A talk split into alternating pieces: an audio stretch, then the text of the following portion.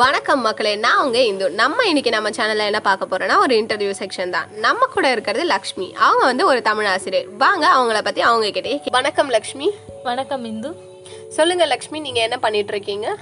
நான் ஒரு கல்லூரியில் தமிழ் பேராசிரியராக பணிபுரிஞ்சிட்டு இருக்கேன். ஓகே மேம் ஆக்சுவலி இப்போ பார்த்தீங்கன்னா தமிழ் மேலே வந்து யாருமே அவ்வளோ இன்ட்ரெஸ்ட் காட்டவே மாட்டேங்கிறாங்க. நீங்கள் வந்து எதனால தமிழ் தான் எடுக்க இந்த ஃபீல்டை சூஸ் பண்ணீங்க?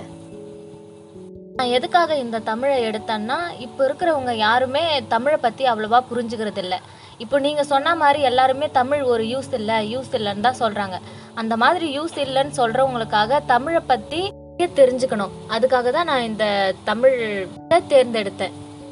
மேம் உங்களுக்கு எப்போ தமிழ் மேலே ரொம்ப ஈர்ப்பு ஏற்பட்டுச்சு மேம்?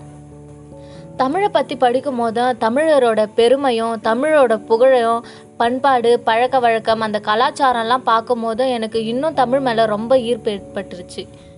இது எதனாலன்னா நான் ஒரு ஃபோர்த்து ஃபிஃப்த்து படிச்சுட்டு இருப்பேன்.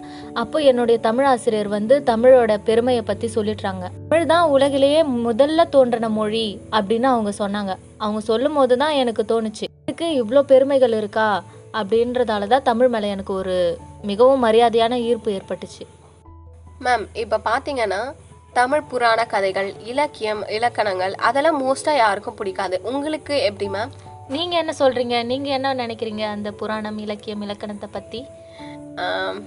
அதை பற்றி எதுவும் தெரியாது. ஆனால் பிடிக்கலன்னு சொல்ல முடியாது மேம் நீங்கள் சொல்லுங்கள் மேம் உங்களுக்கு எப்படி?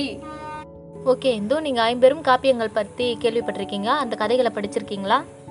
நான் படிச்சிருக்கேன் மேம் ஆனால் இப்போ ஞாபகம் இல்லை.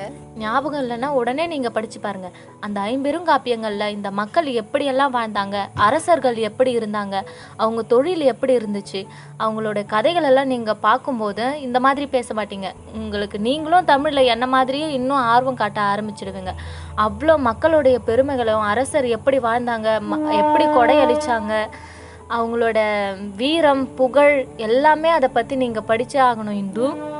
பெரும் காப்பியங்களில் மணிமேகலை கதைன்னு ஒரு கதை இருக்கும். மணிமேகலை யாருன்னா இந்த கோவலனுக்கும் மாதவிக்கும் பிறந்த குழந்தை தான் மணிமேகலை. அந்த மணிமேகலை எப்படின்னா ஒரு துறவியா வாழ்ந்தாங்க. துறவியா வாழ்ந்தாங்க.